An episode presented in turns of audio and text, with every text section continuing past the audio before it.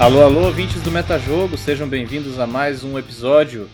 Antes de começar o nosso episódio, eu primeiro devo cumprimentar o meu companheiro de aventuras, Ítalo Wolf. Bom dia, Ítalo. Opa! E dar alguns recados, como já é de praxe. O primeiro recado, eu queria pedir desculpas, né, em nosso nome, eu acho, para os ouvintes que entram todas as quartas-feiras, porque eu tenho certeza que essas pessoas existem esperando por um episódio do Metajogo mas infelizmente nesse período a gente não tem conseguido cumprir com o nosso cronograma, então a gente está soltando os episódios quando a gente pode. Eu prometo que a gente vai fazer o máximo para voltar a esse cronograma assim que possível. Mas até lá, fiquem ligados nas nossas redes sociais e ativem as notificações no canal do YouTube ou no seu tocador de podcast para poder ficar sabendo quando sai um episódio novo a gente continua gravando, continua editando e soltando sempre que possível. Eu aproveito também para pedir que você deixe seu like, siga o arroba Metajogo Podcast no Instagram, siga o nosso canal no YouTube e interaja conosco nas redes sociais. Nós criamos esses canais de comunicação justamente para ouvir o que vocês têm a dizer. Em breve estaremos também na Twitch, eu reitero que já dissemos em episódios anteriores que estaremos jogando Dungeons and Dragons, agora é oficial, e vamos jogar Dragon Heist uma das queridinhas, aventura de tramas políticas e ambiente urbano de D&D. O seu personagem tá pronto, Edu? Tá, eu vou fazer um orc bárbaro. Tô brincando. se encaixa bem, se encaixa bem, né? política. É. Não, eu vou jogar com Camrath, que a gente acabou montando no segundo episódio, né? Isso. Que é sobre como criar um personagem. Como chama? Tolerável. Que não seja horrível? Toleráveis. E ele vai ser o meu personagem tolerável. Maravilha. Então, quem quiser acompanhar os desdobramentos de Dragon Heist nesse multiverso nosso, basta seguir o Metajogo Podcast na Twitch também. Nós vamos divulgar amplamente nas nossas mídias, inclusive aqui no podcast, assim que estivermos prontos para começar a nossa aventura. É, não começamos ainda porque nós estamos terminando Tomb of Annihilation, né? Na última aventura, os jogadores acabaram de entrar na tumba, entre eles está o Ítalo também. E eu aproveito para fazer um jabá do nosso episódio da mais nova série do Metajogo, que é Avaliando Aventuras. A nossa primeira aventura foi, inclusive, a própria Tomb of Annihilation, então é um episódio que tem spoilers, mas eu imagino que ele possa servir aos mestres interessados em saber um pouco mais sobre a aventura, decidir se eles mestram ou não, ouvir um pouco as nossas dicas, saber quais são os pontos fracos do nosso ponto de vista. Se você ainda não ouviu, escute lá. Tá assim como todos os nossos episódios, o Avaliando Aventuras vai ser publicado no YouTube e nos tocadores de podcast.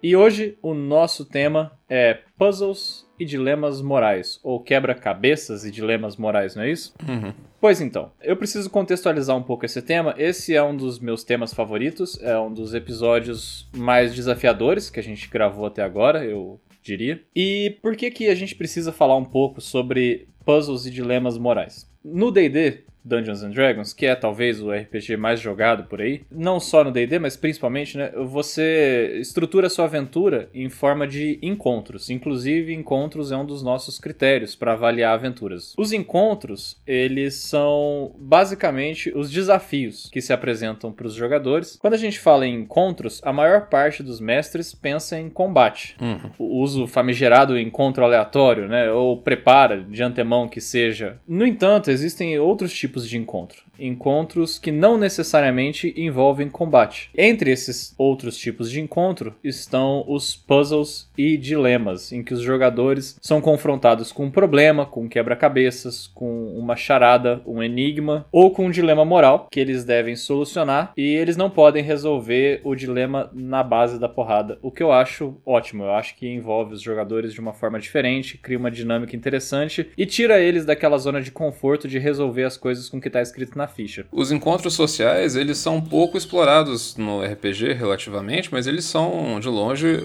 a fonte de conflito mais frequente em, em todas as outras mídias que a gente consome, até na vida, eu diria. Uhum. Porque eh, as pessoas se movem com interesses opostos, né? Uma pessoa quer uma coisa, a outra quer outra que, que se coloca no caminho dela. Então você pode encarar esses encontros no RPG como uma espécie de puzzle também, como convencer a pessoa do que você quer, como você pode mentir, você pode resolver de diversas formas. Uhum. É, esses dias eu reassisti o Labirinto do Fauno. Excelente filme. É, então, eu fazia bastante tempo que eu tinha assistido pela última vez, eu resolvi assistir novamente, porque a gente vai mudando, né? E a sua percepção do filme muda junto. E aí, fiquei assim pensando que o Labirinto do Fauno é uma excelente aventura de RPG. Uhum. Por um lado, porque o filme, ele gira em torno de dois núcleos principais, né? Um núcleo que eu diria que é o núcleo mais fantástico, que é a interação da protagonista com o fauno, Uhum. que vai dando aquelas missões. E tem um outro núcleo que eu acho que já não funcionaria tão bem no RPG como a gente tá acostumado a jogar.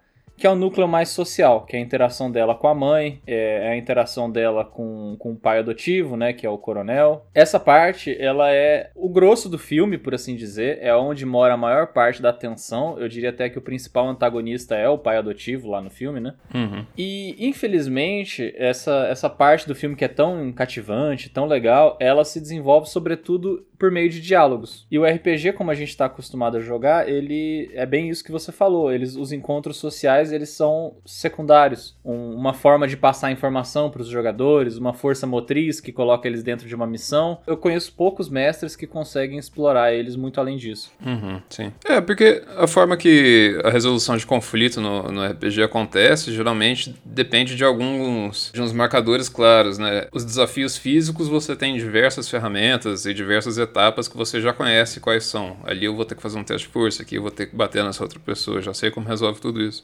Mas no D&D, a resolução de conflitos sociais não é tão clara. A gente não sabe bem quando fazer um teste de blefar, quando fazer um teste de persuasão, né? É, então, e se a gente deve, né, fazer um teste? Sim. Tem um, um outro exemplo que é. A gente já comentou que nós jogamos no passado aquela aventura Ghosts of Saltmarsh. Uhum. E Ghosts of Saltmarsh, no, no capítulo 1, eu não vou dar spoilers, mas assim, é muito importante que um NPC saiba contar uma mentira. Essa é uma parte essencial da história. Se esse NPC não for capaz de sustentar essa mentira, boa parte do que vai acontecer nos próximos capítulos em termos de mistério se desfaz, simplesmente. Que um NPC? Um. Ah, tá, sei quem é. Tá, tá certo. Ele não pode fracassar na mentira. Então tá escrito lá no livro, depois vocês podem consultar pra não me deixar mentir, que ele não precisa fazer teste pra contar essa mentira, porque ele treinou pra contar essa mentira por muito tempo. O que pra mim é, é plausível. Se uma pessoa se prepara, né, ela cria uma história coesa, ela cria uma narrativa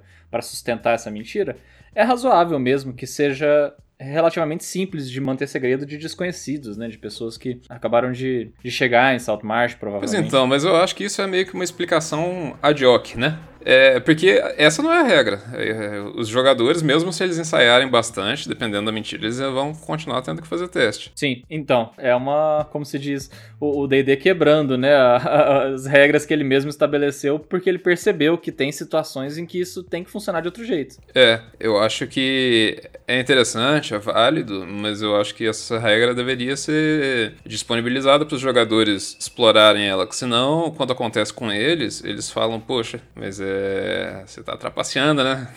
Pois então, enquanto eu gravava esse episódio, eu elaborei uma nova regra da casa que eu pretendo usar na Twitch, que é construir mentiras ou falsificações como uma atividade de downtime. Aí é ótimo, sim. Porque aí você abre essa possibilidade também para os jogadores, né? Que eles possam ensaiar uma mentira ou passar muito tempo forjando um documento, de forma que você pode dispensar o teste quando É, eles continuam tendo que fazer teste, mas eles podem preparar de antemão, né? isso e avaliar, né, o quão bem eles foram. É, se eles fizerem os testes e descobrirem que não vai dar muito certo, eles podem abortar a missão. Exato. É, isso é bastante. É bem mais interessante. É, e é como eu acho que é como funciona um pouco, né, na, na vida real. É, ninguém abre a porta, sai improvisando, falando, ah, bom, um gato azul no telhado, vai, corre atrás dele. Exato. É bem assim.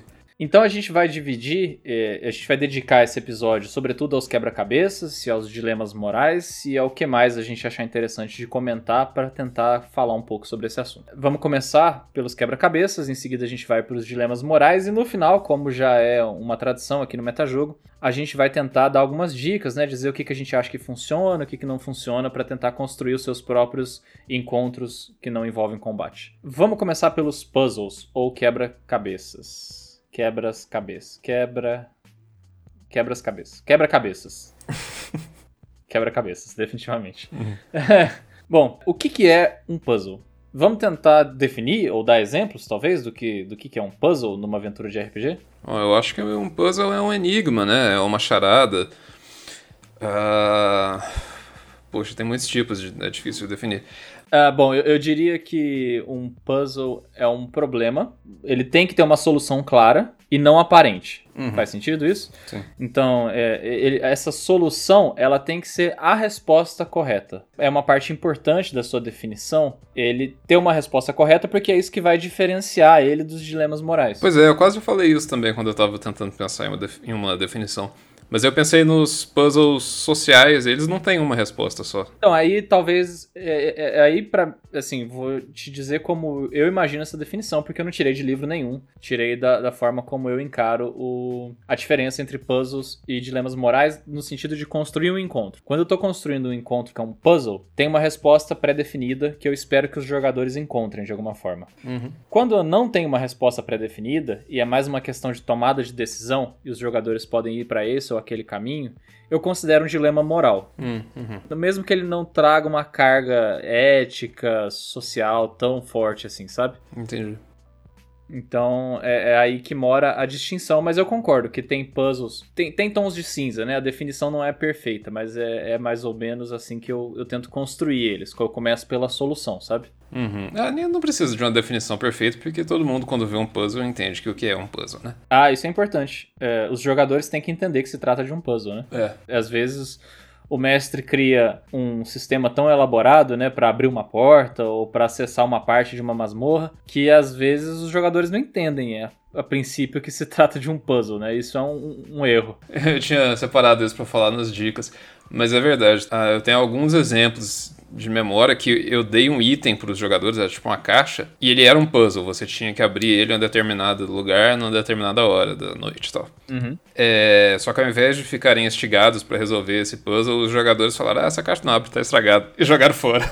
Nossa, então. E aí vai embora a aventura junto. Pois é. Isso, isso é um, algo que o mestre tem que dedicar algum tempo pensando, né? Hum. Porque os jogadores têm que entender. Tem que ser óbvio. Por mais que às vezes a gente goste, né, de construir um pouco de mistério, às vezes você não pode. É interessante como parece que quando você confronta os jogadores com o puzzle, eles perdem todos os pontos de QI que eles têm e mais alguns que eles não têm. Você já reparou isso? é, nossa, cara. É demais. Tem puzzle que você acha que eles vão resolver em 10 minutinhos, né? Dura a aventura inteira. Uhum. Eu, eu, não sei se isso que eu vou falar agora é muito acurado, mas é uma opinião que eu tenho que isso é uma falha em construir o, o raciocínio dos jogadores, sabe? Porque a, as dicas que você coloca, a ordem das dicas, elas são as, os principais eventos que vão possibilitar que os jogadores tenham um insight ou que eles cheguem à solução do, do puzzle. Sim, certo. Certo, né? E, e aí o que, que acontece? Se você coloca essas dicas numa ordem errada ou de forma insuficiente, o que para o mestre parece muito simples, para os jogadores vai parecer impossível. E eles se apegam também. Porque, como você disse, os puzzles têm que ser claros. Uh, só que no instante em que fica óbvio para os jogadores que eles estão de frente para um puzzle, eles ativam um modo resolução de problemas na cabeça deles onde eles vão captar tudo que eles acham que pode ser útil, né? E eles vão prestar atenção em mínimas coisas. É, eles se apegam aos detalhes inúteis mesmo. detalhes inúteis que você tá só descrevendo, só gerando um clima. Ah, tem um candelabro, ao invés de falar que tem um lustre. Aí pronto, candelabro. A chave é candelabro, cara. A gente tem que. É, a palavra candelabro tem tantas letras. é, exatamente. É, eu sei como é. Isso eu, eu acho que isso é um, um vício que vem de um problema da maior parte dos puzzles que tem por aí, que é a arbitrariedade. Uhum, sim, fato. Porque, por exemplo, eu tenho, é, na vibe de citar alguns exemplos de cabeça aqui, eu tô com uns exemplos da Tomb of Annihilation muito frescos na memória, né? Porque eles aconteceram recentemente. Uhum. E aí tem uma cena que os jogadores entram num, num templo e tem uma frase gravada numa estátua. Essa frase, não é uma frase, não, desculpa, é um poeminha. Ele tem, assim, é, cento e tantas letras no total, uhum. contando os espaços entre as palavras. E aí os jogadores entram numa próxima sala em que eles têm como escrever no chão, sabe? Uhum. E cada azulejo da sala é, pode ser ocupado por uma letra. E eles têm que escrever o poema, sem espaços, que dá certinho o número de letras que eles precisam colocar. O problema é que tem alguns é, quadrados que tão, são de cor diferente. E esses quadrados de cor diferente formam uma nova frase, entendeu? Que eles têm que usar para solucionar o puzzle. Uhum. Pois então, eu acho super criativo, acho tudo muito interessante. Só que o problema é que eles ficam assim. É, não, os jogadores não sabem se eles têm que colocar espaço ou não. Essa é a primeira coisa. O conteúdo do poema não, não diz nada sobre o fato deles terem que que usar ele na próxima sala, assim, parece um, um, acessório, uma parte irrelevante da descrição do mestre, em meio a tudo aquilo que ele descreveu. E, o que, que os meus jogadores fizeram? Eles ficaram presos, sem brincadeira, é, 60% da aventura que a gente jogou naquele dia, tentando solucionar esse puzzle, porque eles tentavam escrever alguma coisa usando só os azulejos de cor diferente. Hum. E como tem aquele contexto dos nove deuses trapaceiros, eles escreveram o nome dos deuses que se opõem em todas as ordens possíveis, de trás para frente, de frente para trás, só as iniciais. O que é ainda mais inteligente do que a solução proposta, né? É, então, pois é. Isso é um problema, porque aí o mestre ele é confrontado com a tentação de abrir mão do, da solução que ele tinha imaginado em favor de algo que os jogadores chegaram e que ele, sabe, ele sobe nesse cavalo quando ele tá passando, entendeu? Os jogadores chegaram a uma solução melhor do que a dele uhum. e ele fala, não, é isso mesmo. eu não gosto muito de fazer isso, pessoalmente. Enfim, é que nem mudar o resultado de, de, de dados. É, isso me incomoda um pouco. Eu também não gosto. Eu faço isso às vezes quando a história acaba ficando mais complexa do que, do que era a princípio, eu faço mais para essas grandes coisas, tipo a história, o, o plot inteiro.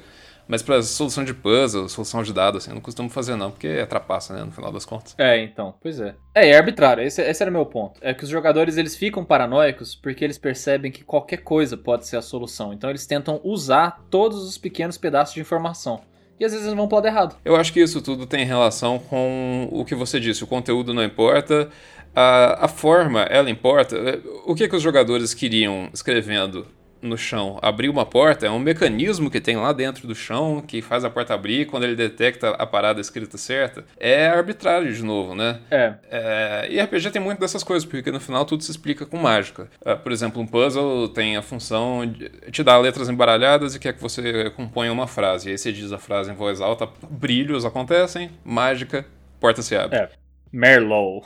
é, é, tudo isso acaba distanciando né, os jogadores do, do que eles querem fazer e, e, torna a solução muito mais complicada do que precisaria ser. Se você quer abrir uma porta, eu acho que um puzzle mais interessante teria que ter a ver com o funcionamento de portas, né? Uhum. É, aí exige uma inteligência sobrenatural do mestre, né? Pra... Ah, ou não, ou sei lá. Ou... Não, tudo bem, porta não, mas eu digo assim, eu tô tentando extrapolar o exemplo para situações mais complexas, né? Porque, cara, no final das contas, quem foi o vilão que tem toque, sabe? Tem transtorno obsessivo compulsivo que fica contando letras, escreve no chão, ah, eles nunca vão escrever as letras certas no chão. Ah, vilão, pelo amor de Deus, cara. Você não tem um mundo para dominar, não, você não tem mais coisa pra fazer, ficar contando letrinhas, escrevendo no chão. Enfim, é, essa é uma das características que eu acho que fazem puzzles ruins. São coisas muito. Arbitrárias? Exato, muito arbitrárias. E coisas menos lógicas também. Eu acho que puzzles que, que você consegue deduzir usam mais a, o cérebro do jogador ao invés dele entrar no modo. Isso é apenas um minigame dentro do game que é o RPG, sabe? Então, isso é muito o que acontece, na verdade, né? E aqui eu preciso dizer que isso acontece comigo, inclusive. Porque puzzle, inventar puzzle é uma, uma atividade muito difícil. Se você quer criar um puzzle que seja suficientemente desafiador e que seja lógico, você tem um problema nas mãos. Porque quando eu vou criar um puzzle, qual que é o dilema com qual eu me encontro? Se eu criar um puzzle que seja lógico, que tenha a ver com o funcionamento das coisas como os jogadores conhecem, ele não pode ser simples, porque se ele for simples, os jogadores vão matar muito facilmente. Sim. Por outro lado, se ele for lógico e bem estruturado, é, ele tem que ganhar complexidade e aí se torna bem difícil para o mestre também imaginar o puzzle. Entende o que eu quero dizer? Porque o, o, que, o que a maioria dos mestres fazem? Eles usam um puzzle simples, com uma roupagem diferente. Uhum. Tem um, um, puzzle que eu me lembro da época que a gente era criança, ainda bem nos primórdios do, da nossa vida como jogadores de RPG, que era uma uma masmorra que tinha três corredores em formato de um garfo, assim, sabe? Chegava num ponto em que você podia escolher ir para um lado, para o outro ou continuar no caminho que você tava. Uhum. E aí tinha, assim, um, um, terminava num pedestal que você tinha que lutar com um monstro e você ganhava uma bola, tipo uma esfera verde. E no corredor do outro lado tinha um encaixe para a esfera verde que abria a porta no corredor do meio. Uhum. É uma ideia extremamente simples, mas que você pode dar uma roupagem para deixar interessante, para contar um pouco sobre a história da masmorra. E dependendo dessa roupagem que você der, se você colocar algo escrito na bola, pronto, os jogadores já ficam bugados, né? Sim. Por exemplo, você escreve na bola assim, ó, pensa duas vezes antes de agir. Aí o jogador, e aí, será que eu coloco no, no buraco lá ou não? É, pois é. O que a maioria dos mestres faz é, é um puzzle simples, com uma roupagem interessante e proteção contra o mago. Como assim? Ah, porque o mago se joga ácido e derrete a porta. Perfeito. e ignora o seu puzzle. Exato. Eu acho que os puzzles, eles têm essas duas características. Primeiro, eles são instigantes, eles são inteligentes, difíceis de resolver, satisfatórios ao se cumprir, ok? Uhum. Mas também, por outro lado, eles estão sempre em conflito com a verossimilhança, né? Porque quem faz essas masmorras extremamente complexas e quem faz elas ficarem parecendo um jogo? Então, para mim, eu já explorei isso tudo, essas duas, dois tipos de puzzle, eu acho, enquanto mestre. Mas para mim, os puzzles que eu mais gostei de trabalhar eram aqueles em que eles eram mais um aglomerado de problemas, sabe? Uh, os problemas eles estão organizados de uma forma interessante, uh, que não permita você chutar qualquer resolução, mas para ser verossimilhante, na verdade, e para ser até mais instigante do ponto de vista do RPG, o jogador tem que ver o estilo dele refletido na resolução dos problemas, né? Uhum. Então, nesse caso da bola, formas geométricas que se encaixam em lugares ideais é um clichê, né? É repetido em um número de jogos de videogame. Pois então, é. Então, não sei, cara. O, a pessoa que faz um puzzle desse, esse personagem que faz o, o puzzle desse, né? O vilão, no caso, ele possivelmente vai colocar uma armadilha, porque vai esperar que seja óbvio você encaixar a bola no espaço redondo. Eu, eu não consigo nem avaliar, porque esse puzzle pode ser bom ou ruim, né? Dependendo do, do contexto que você dá para ele. Sim. O, a questão, o mais importante, é que ele. Isso que você falou, ele tem que refletir o estilo, né? Ele tem que incorporar informação estética de alguma forma e ele tem que ser solúvel, assim. A solução não pode ser arbitrária. Tem comigo que quando os jogadores ficam presos, porque veja só, nosso grupo, a gente tem gente de, de todas as áreas, né? Pessoas que trabalham com engenharia. Ah, você fala jogadores. É, os jogadores. Assim, eles têm qualificação intelectual para resolver esses problemas. Todo mundo tem diploma universitário. Então, pois é. E o que acontece? Quando eles ficam travados, absolutamente travados no puzzle, é um sinal, de certa forma, para mim pelo menos, de que o mestre fracassou em dar essa dimensão que os puzzles precisam ter para ser interessantes e para serem solúveis. Uhum. Eu acho que talvez tenha mais a ver com a minha característica enquanto mestre, mas eu sempre tento partir do cenário. Eu imagino o que, que a pessoa que está colocando, o vilão que está colocando esse puzzle aqui quer. Uhum. E que tipo de pessoa construiria uma, uma armadilha, um enigma, uma charada porque se o vilão ele constrói algo que tem uma solução, ele quer que alguém consiga entrar ali. Talvez ele mesmo, talvez um lacaio dele que saiba a resposta. Uhum. Isso tudo para mim já são algumas características de bons puzzles porque eles têm uma razão de ser. Se eles forem meramente uh, etapas, esses minigames, assim, pro, pro jogador resolver, começa a ficar artificial demais para mim e começa a parecer um pouco com, com um jogo de videogame, talvez. Uh, guarda esse comentário na memória para eu te perguntar depois, no, quando, assim que a gente terminar a Tomb of Annihilation, o que, que você acha do Acerak. Ok, eu já tenho algumas, algumas impressões sobre os puzzles do Tomb of Annihilation. É que tem bons e maus puzzles no Tomb of Annihilation. É, Sim. Tem outro puzzle que eu gosto bastante, menos pelo, pela solução, mas mais pelo, pelo ato de, de atravessá-lo, que é aquele puzzle do jogador coloca o outro nas costas. Já comentei sobre isso também no episódio do Tube of Annihilation. Sim que apesar da história ser. Bom, primeiro que parece, né? Parece um tipo de história que é contado mesmo em sociedades tribais, né? O homem que carregou o jacaré nas costas. Uhum. E segundo, porque é divertidíssimo os jogadores atravessando um, carregando o outro no ombro. É, tem teste para fazer as coisas, né? Tudo. É, o puzzle ele tá quebrado, assim, em várias pequenas etapas que tem esse dificultador aí. É, essa é outra característica interessante de um, um, puzzle. Eu acho que quando ele tá quebrado em várias pequenas etapas, nas quais o mestre pode sinalizar para os jogadores que eles estão no caminho certo, fica mais fácil e mais satisfatório. É verdade. Do que você esperar que os jogadores concluam um grande salto e entendam tudo só no final, uhum. sem você ficar dando dicas, ficar dando pequenas recompensas. É muito difícil deles fazerem deles acertarem. Uh, nesse caso dos jogadores que têm que se colocar nas costas dos outros, uma das recompensas, dos sinais de que eles estão no caminho certo, é o fato de que quando eles colocam o outro jogador nas costas, o mestre já tem pronto sistema para correr, pular com o outro nas costas. Então eles percebem, olha, o mestre já estava esperando que eu fizesse isso. É verdade. Então eu acho que é mais ou menos por aqui a solução. E esse jogo de instigar e de tá quente, tá frio, sabe? Uhum. Eu acho que é grande parte da diversão do puzzle.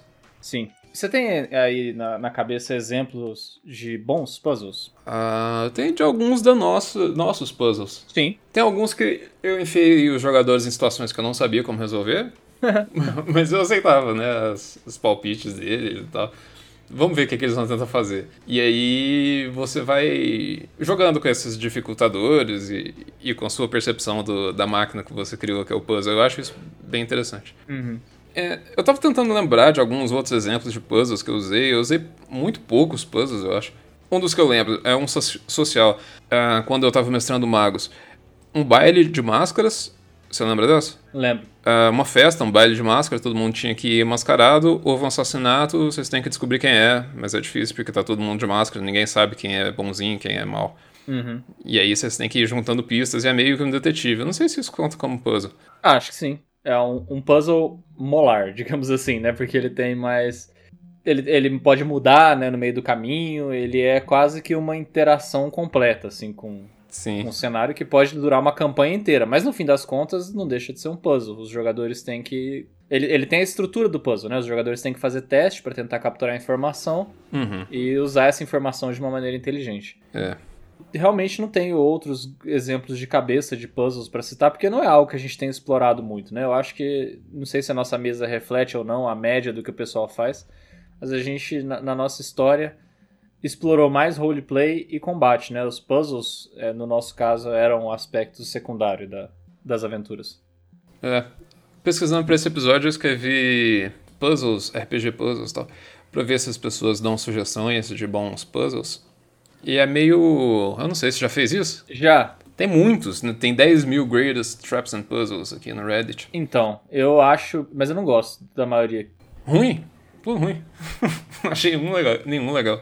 É, é, muito clichê esse negócio, né? Tudo é hidden gem, tem um, uma pedra preciosa escondida que ele tem que colocar no espaço, e no outro tem um poeminha e uma piscina, só que se você interpretar o poema direito, você vai descobrir que a piscina na verdade é de ácido e não de água.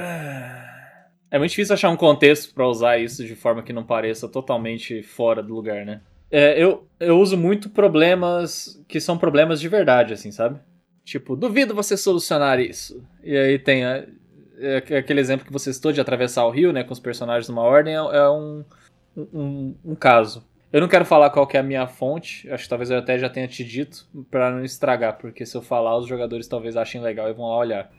Mas tem um lugar que eu tiro um monte desses, que na verdade ele não é feito para RPG, ele é só feito para discutir problemas difíceis e aí ele deixa dar um tempo para você tentar e depois mostra a solução, sabe? São dilemas morais? Não, para puzzles mesmo. São, são charadas ou problemas de lógica ou matemática. E tem lá uns muito bons, porque nesse canal, é um canal do YouTube. Nesse canal ele constrói às vezes com uma historinha, sabe? Então, por exemplo, tem um, uh, tem um problema similar a esse da ponte, mas é um problema de matemática. Porque tem três personagens que têm deslocamentos diferentes, que é tipo o idoso, a criança e o adulto, sabe? Hum, sim. E aí cada um deles demora um, um período de tempo diferente para cruzar a ponte. E você só tem uma lanterna, entendeu? Entendi. A ponte só aguenta duas pessoas por vez. E tem zumbis chegando. Então você tem que pensar na ordem que você vai levar os personagens e quem vai carregar a lanterna uhum. de volta. Isso muda tudo, sabe? Os jogadores têm que fazer isso com pressão de tempo ainda, porque tá chegando, entendeu? Os monstros estão se aproximando. Esse é um que eu pretendo usar assim que possível. E ele tem esse, esse defeito também, que ele é one shot, né? De que você não consegue quebrar em, em, etapas, mas são charadas e, enfim, eu acho que são bem interessantes. Lá é minha fonte de, de puzzles. Essa que você descreveu agora eu já acho um puzzle bem mais interessante do que essas coisas um pouco artificiais de encaixa a forma geométrica no lugar certo e aí luzes acontecem. Tem um outro que tá lá também que na minha lista de puzzles para usar, que é um jantar. Você falou do baile de máscaras, eu lembrei. Na historinha que ele conta lá no vídeo, é que você tem que descobrir quem que é o lobisomem. Mas pode ser qualquer outra coisa, percebe? É, e é um jantar em que você tem um, um pool de informações sobre cada uma das pessoas na mesa. No puzzle lá do canal, eles já te dão essas informações de antemão e você tem que cruzar elas logicamente para saber quem que é o lobisomem. Uhum. Só que você poderia construir isso numa aventura, por exemplo, de forma que os jogadores vão obtendo essas informações à medida que eles interagem com os personagens ou vão fazendo testes sociais. Sim. E aí já fica bem mais interessante, né?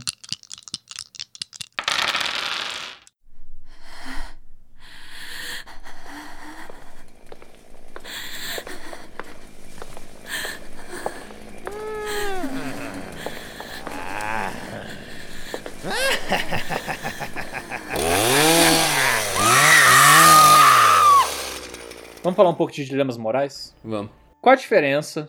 Para dar um exemplo muito claro e muito clássico, a gente tem o problema do trolley, sabe? O problema do trem. Uhum.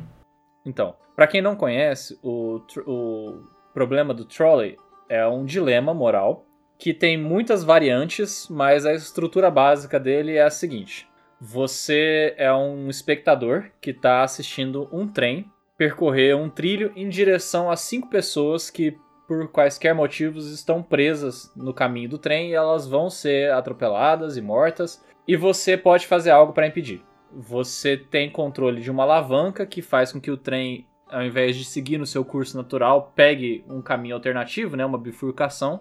E ao invés de atropelar essas cinco pessoas, ele vai, caso você opte por puxar a alavanca, atropelar uma única pessoa Uhum. que estava passando pelo outro caminho do trilho. Esse é um dilema que é considerado um dilema fácil, Uhum.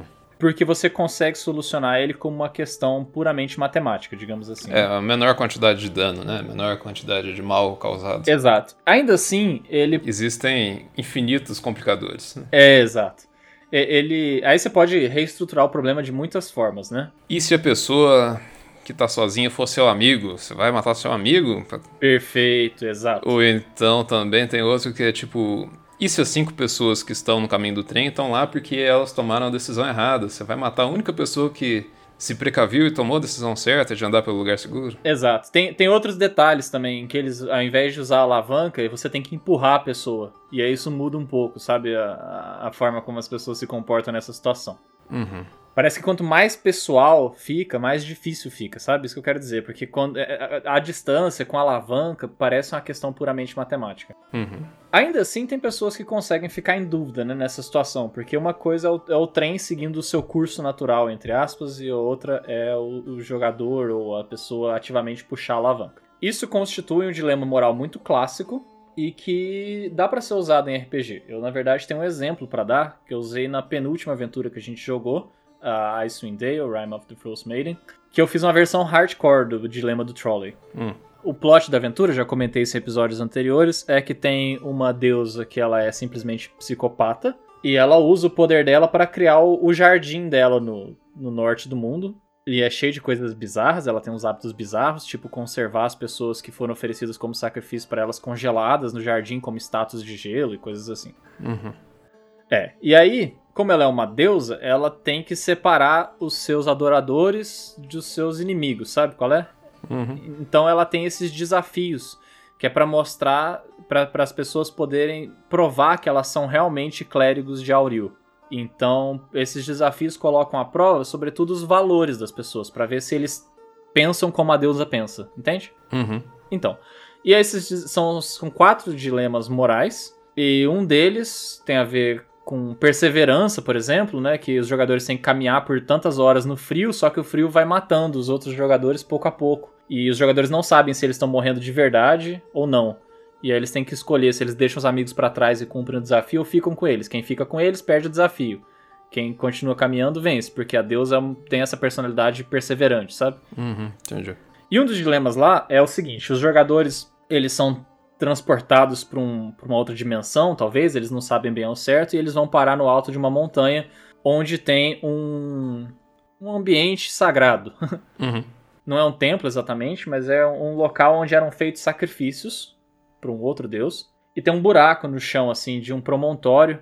E você consegue lançar as pessoas através desse buraco e elas caem pela encosta da montanha pra morte, assim, de uma altura absurda, sabe? Acima das nuvens e tal. Uhum. E aí, os jogadores chegando lá, eles têm. Eles ganham uma adaga. Essa adaga, ela tem um- uma runa entalhada nela e dois gumes, assim, um pra cada lado. De, de cabeça pra cima, ela é um 4. De cabeça pra baixo, ela é um 1. Entendeu? Não. É, A forma muda? É... Não, é, é, como se fosse 6 e 9, só que escrito em anão, por exemplo. Ah, tá. Ah, entendi. Ok. Uhum. E aí, eles encontram quatro pessoas acampando lá em cima que foram nesse local sagrado para fazer uma oração. Na verdade, é uma aventureira que passou por todo tipo de dificuldade para chegar com essas três pessoas lá em cima, que elas são é um idoso doente, uma criança inocente, sabe, pessoas boas assim. Sim. E foram lá para rezar, para tentar pedir para curar a doença que essas pessoas têm e pedir por ajuda, porque o povo tá passando fome, coisas assim. E os jogadores têm uma opção, ou eles matam uma pessoa da party, sacrificam uma pessoa da party, ou todas essas quatro pessoas que eles conheceram. Mas no meu caso, eu usei o tempo, assim, sabe? Então, os jogadores fizeram roleplay com essas pessoas, descobriram as motivações e tal. Sim. E aí, essa foi a minha versão do dilema do trolley, porque os jogadores isso tem um contexto, né? Em qualquer situação das nossas aventuras do passado, eu acho que eles iam matar as quatro pessoas sem dificuldade. Sim.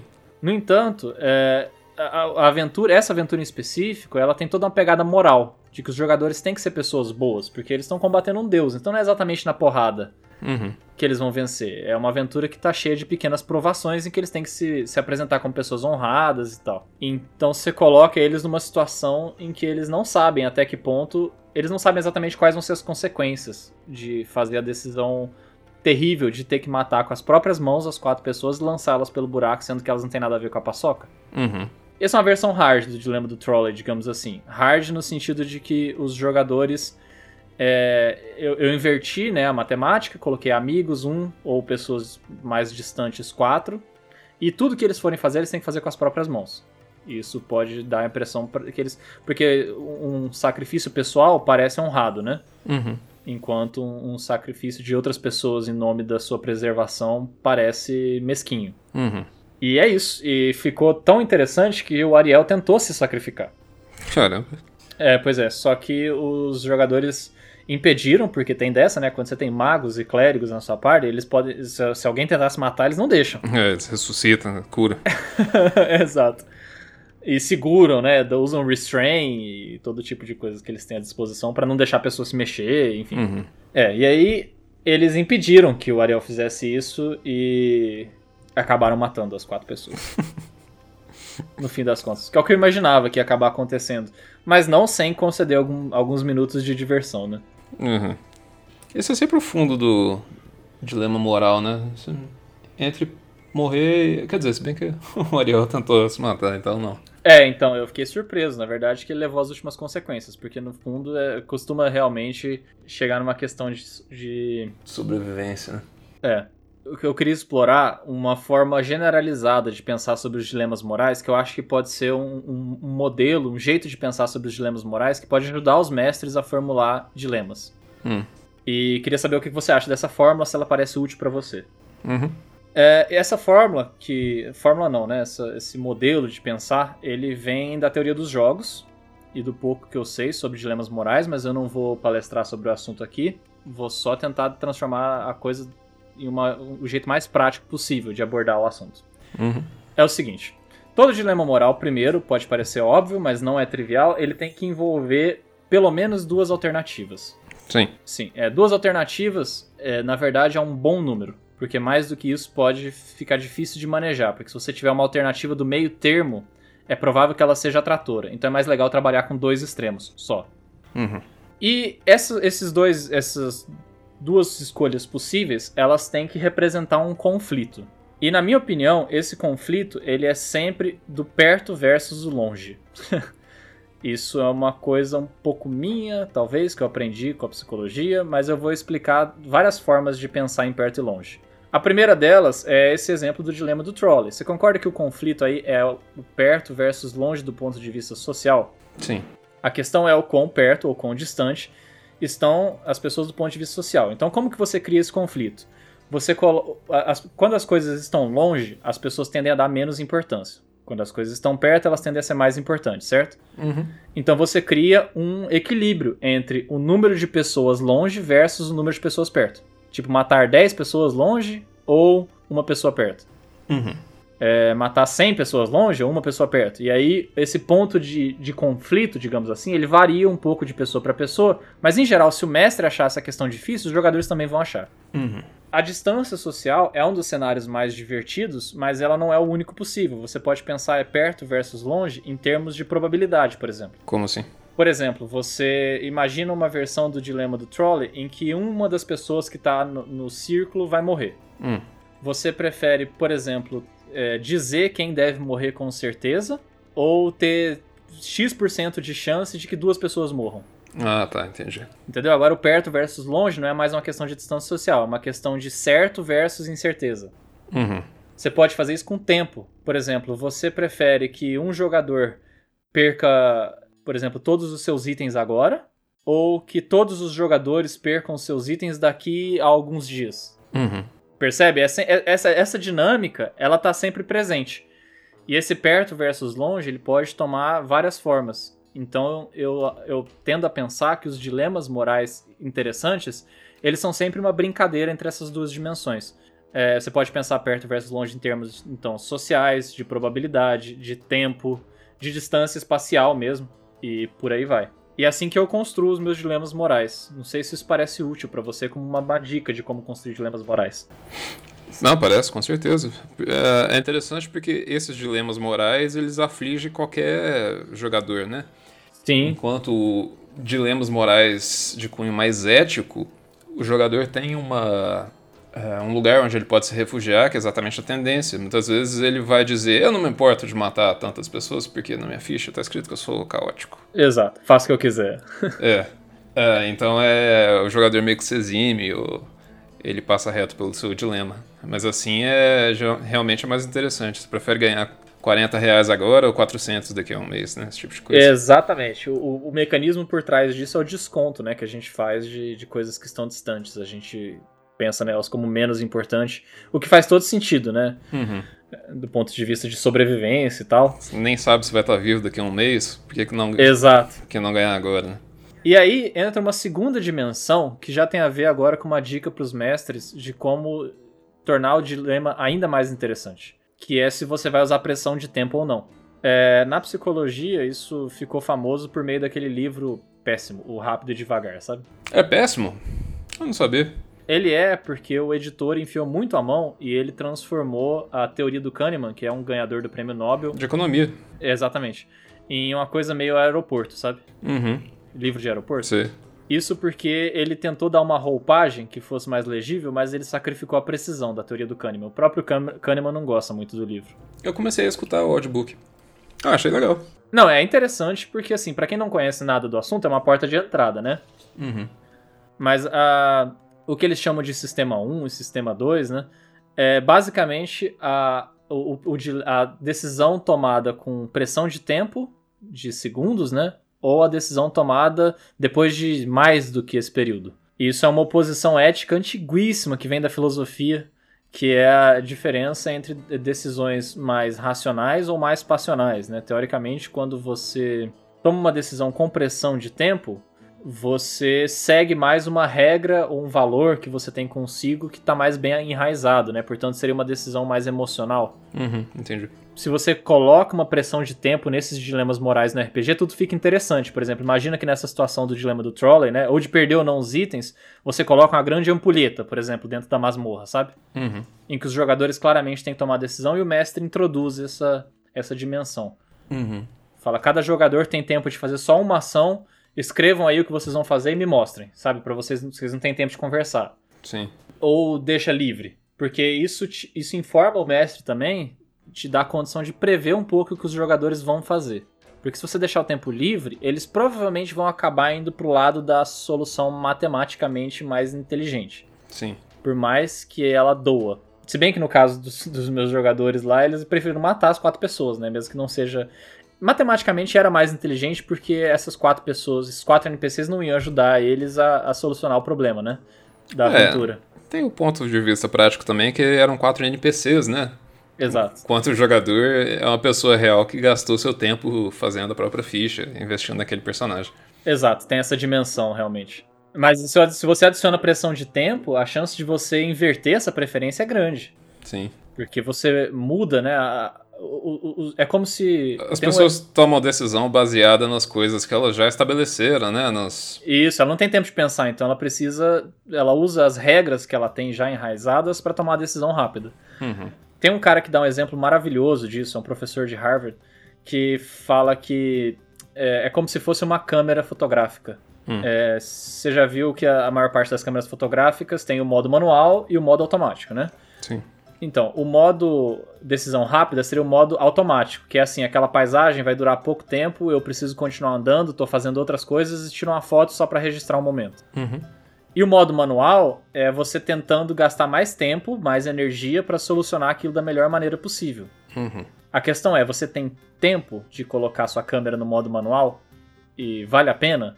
Entendeu? Então, isso é outra dimensão interessante para os mestres brincarem com seus jogadores, né? Se ele vai incluir pressão de tempo ou não, que é um, um elemento forte quando a gente fala de dilemas morais. Uhum, sim.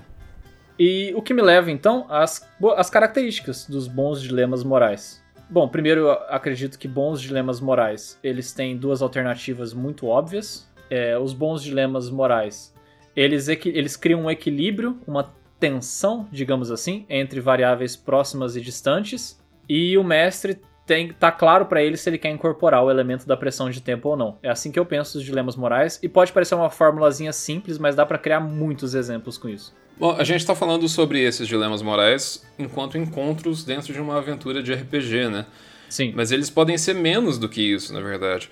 Menos, eu digo, eles podem ser mais pontuais do que isso. Uma pequena situação de escolha, por exemplo, acontece direto. O grupo tem que fazer furtividade para chegar despercebido em um lugar. Todo mundo passa, menos uma pessoa. O que, que vocês fazem? Vocês sacrificam aquela pessoa que não passou, que foi vista. E sacrificam a missão, né, por exemplo? Não, entrega aquela pessoa. Pronto, vai, se entrega, mesmo que você morra, seja aprisionado aí pelos guardas que estão vigiando esse lugar que a gente está tentando entrar. Uhum. E o resto do grupo permanece escondido, ou vocês todos se revelam e permanecem enquanto grupo unido, sem perder um membro.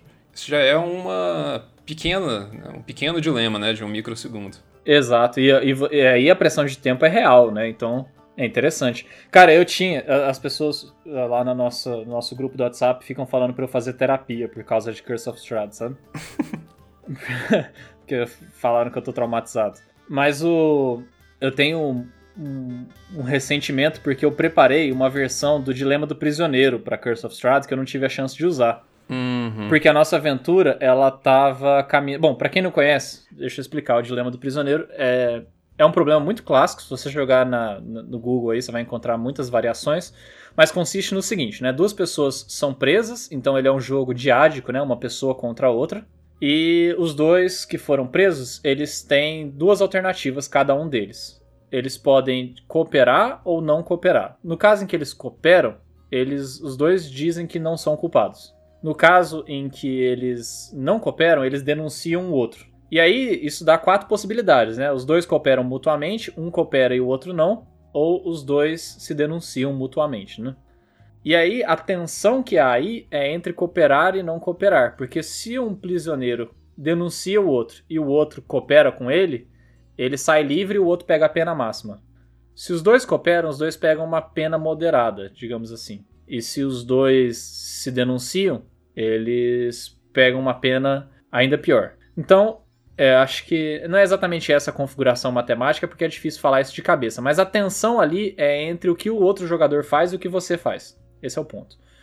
E eu tinha preparado uma versão porque eu achava que os jogadores não iam trair os outros antes da última aventura. Embora eu já tivesse plantando essa semente, né, que eu já mencionei também em episódios anteriores, de que o Strade estava começando a dizer para um jogador que ele poderia ganhar se ele traísse a party.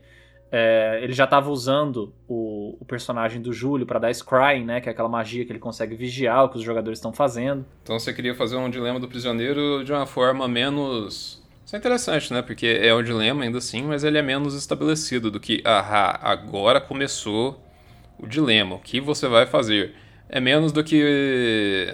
menos claro do que no, no dilema da Frost, da Icewind Dale, né? Isso. É, então, eu tava começando a construir esse cenário para poder criar tensão. Porque assim, se fossem todos os jogadores contra o Strade, eu sabia muito bem aonde isso ia dar com esses tons de cinza rolando no meio da party, é, é aí qual que era meu plano, né? Os jogadores vão até o castelo, vocês foram é, convidados para ir ao castelo de Ravenloft. E aí, uma aventura antes de ir pro castelo, o Júlio e o Ariel resolveram fazer aquela aventura em que eles foram pro, pro templo. Uhum. E lá eles decidiram trair a party. Então eles não me deram a chance de usar o dilema do prisioneiro clássico, porque a minha ideia era que isso tudo culminasse numa versão estruturada do dilema do prisioneiro mesmo. Que era no jantar, o Strade entregar de forma escondida para cada jogador um bilhete. Ah, então ia ter esse momento de tomar decisão. Ia, isso, Entendi. isso, ia ter. E aí você tinha, durante o jantar, os jogadores tinham que, por exemplo, para um ele ia falar assim, ó, se você tá comigo, escolhe vinho tinto. Se você não tá comigo, escolhe vinho branco. Uhum.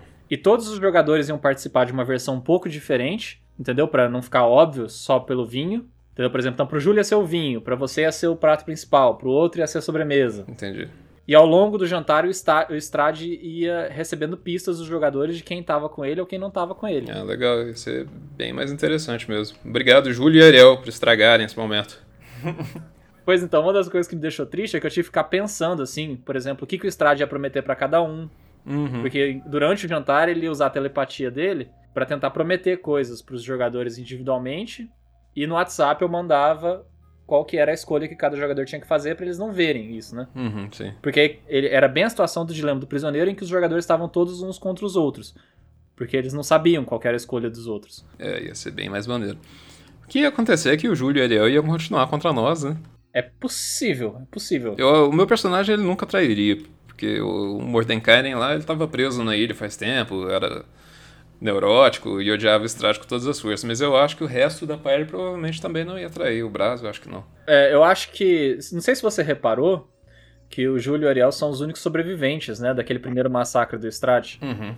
E eu fiquei pensando que os jogadores que não trairiam de jeito nenhum estavam muito ressentidos com o Strade e já tinham percebido que ele era vilão mesmo, sabe? Uhum. Esse era um dilema do prisioneiro, do- um, um problema do prisioneiro, né? Que eu tinha incorporado como um dilema moral na nossa aventura, que eu tinha pretensões de usar e depois me acusam de estar traumatizado, mas eu tenho minhas razões. O, o Richard Dawkins, o biólogo, ele tem um livro excelente de 70 e poucos, não sei se é da década de 80, já, chama O Gênio Egoísta. Acho que eu já até Sim. citei ele alguma vez. Ele tá publicado no nosso Instagram, inclusive. A gente citou ele um episódio pra trás aí mesmo. Eu adoro esse livro, ele é muito bom. Mas já na década de 70, o Richard Dawkins programou um, ah, um dilema do prisioneiro interativo, que ele chama. Aí nesse livro, O Gênio Egoísta, ele conta o jeitinho que ele fez. Aham, sim. Mas basicamente era se. Ele, ele programou todos os tipos de personalidade de pessoas que faziam. Pessoas, os jogadores que fariam todos os tipos de coisa. Tinha um, então, que sempre traía, tinha um que. É o que ele chama de AOD, AOC, a estratégia Pavlov, né? Isso. é-. Exato, todos os tipos de estratégia. Um que nunca traía, um que sempre traía, um que retaliava quando era traído, na próxima rodada ele traía de volta. É, um que, que perdoava sempre, enfim, todos os tipos de coisas. E aí ele rodou 100 partidas entre todos os tipos de estratégias. E ele descobriu que o- que compensava mais, o que eh, de todos os jogadores, o que menos pegou tempo de pena, digamos assim, né, nesse dilema eh, do prisioneiro, era o que não traía. Ele sempre começava, eh, sempre começava não delatando o, o opositor, né? Mas ele retaliava uma vez. Tinha alguns que tinham a estratégia de retaliar por mais tempo, ou infinitamente, enfim. Se ele era traído, bom, vamos ver, na primeira rodada então, ele não traía o inimigo, mas o inimigo traía ele. Ele pegava um tempo grande de, de pena, mas na próxima rodada ele retaliava traindo o inimigo. Ah, mas assim que isso passava, ele logo esquecia e passava a não, não delatar o inimigo. E essa era a estratégia que foi mais estável, que tomou menos tempo de pena de todas as iterações que ele rodou. É, essa é a famosa tit for tat, né? Que você se vinga, né? Você, É, você, você é bom, é uma estratégia benevolente, mas implacável, né? Então, quando você, quando você é traído, você se vinga uma vez. A, a- ideia é que assim o seu, seu opositor não. Não aprende, né? Que você é um trouxa que vale a pena ser traído toda vez. Isso. O seu opositor acaba descobrindo, bom, se eu trair esse cara, ele vai retaliar e é melhor não fazer isso.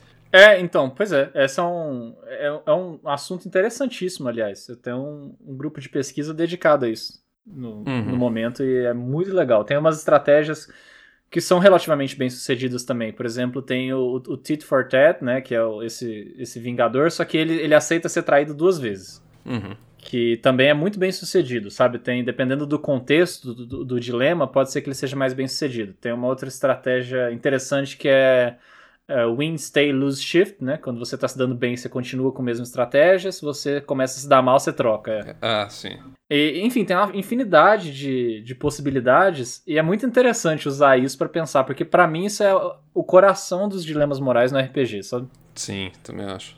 Bom, eu acho que a gente poderia fazer um episódio exclusivamente dedicado a isso, mas ia ser um episódio mais de divulgação científica do que de RPG, né? Acho que do ponto de vista de dicas práticas, essas são suficientes para os mestres poderem pensar sobre seus dilemas morais. Uhum.